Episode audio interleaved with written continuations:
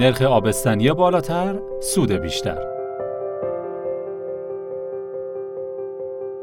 هر گاوداری برای رسیدن به حد اکثر سود باید عملکرد تولید مثلی مناسبی داشته باشه. گاوهایی که آبستن نشن تولید شیر مناسبی ندارن و از گله حذف میشن.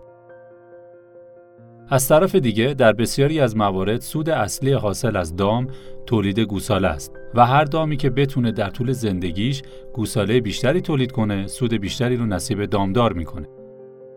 پس افزایش عملکرد تولید مثلی گله یکی از مهمترین بخشها در افزایش سود دامداره. تولید مثلی بالای گله ها یکی از مهمترین عوامل برای حداکثر کردن سود گله هاست.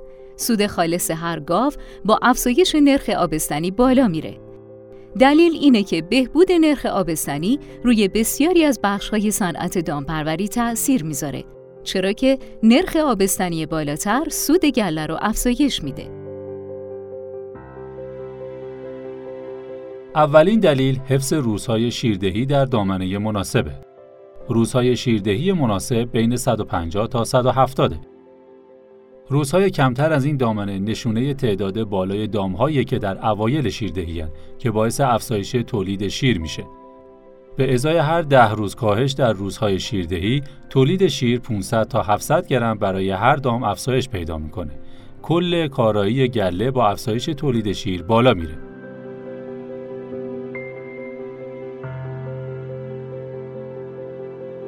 دلیل دوم کاهش نرخ حذف تولید مثلیه.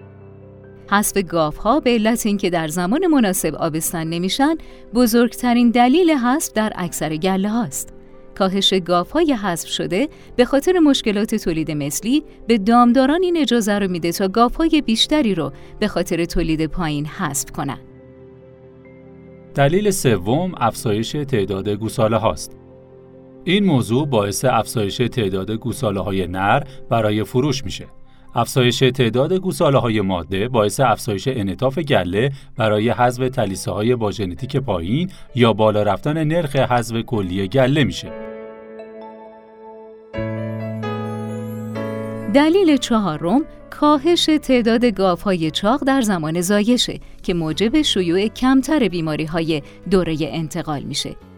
و دلیل آخر کاهش درصد گاوهای با تعداد روزهای خشکی بالاست. هر گله باید هدفی مثل داشتن نرخ آبستنی 20 درصد یا بیشتر داشته باشه. خیلی از گله ها به نرخ آبستنی 23 تا 25 درصد می‌رسن. با فهمیدن عوامل مؤثر بر این نرخ می‌تونیم رکوردهای خودمون رو ارزیابی کنیم و یک برنامه برای بهبود اون گسترش بدیم.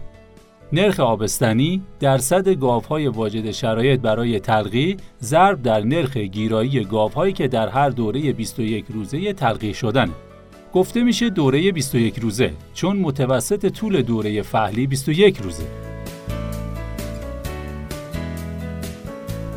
مثلا اگه گله 50 گاو غیر آبستن با توانایی آبستن شدن بعد از دوره انتظار اختیاری داشته باشه که 30 گاو تلقیح بشن نرخ تلقیح برابر با 60 درصد حاصل از تقسیم 30 بر 50 دوازده تا از این سی گاو آبستن میشن که نرخ گیرایی حاصل از تقسیم دوازده بر سی معادل چهل درصد میشن.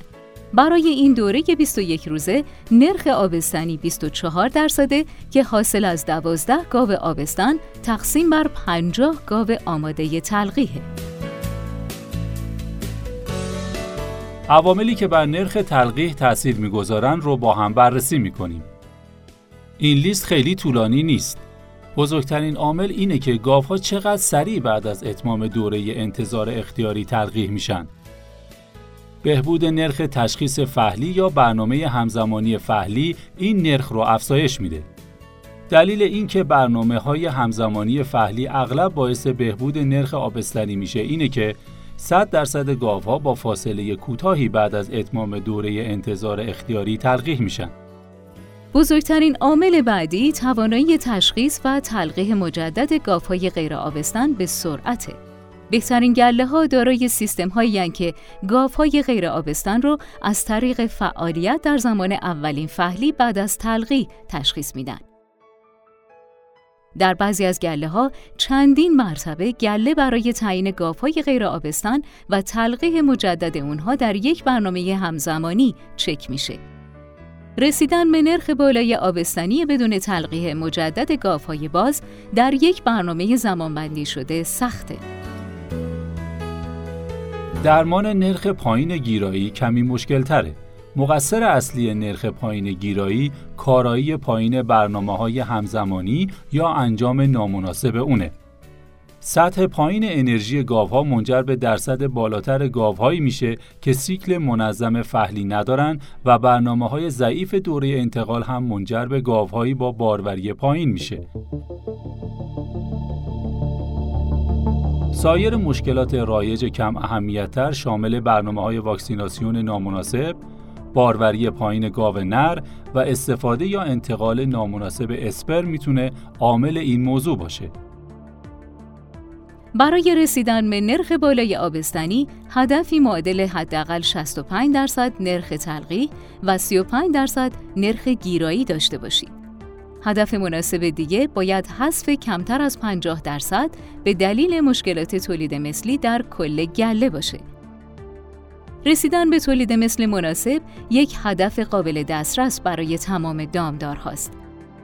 اگه برنامه تولید مثلی کمتر از سطح ایدئاله با تیم مدیریتی گلتون برای تعیین مکانهایی که نیاز به بهبود داره صحبت کنید. تغییرات حاصل می‌تونه سود گله شما رو بهبود ببخشه.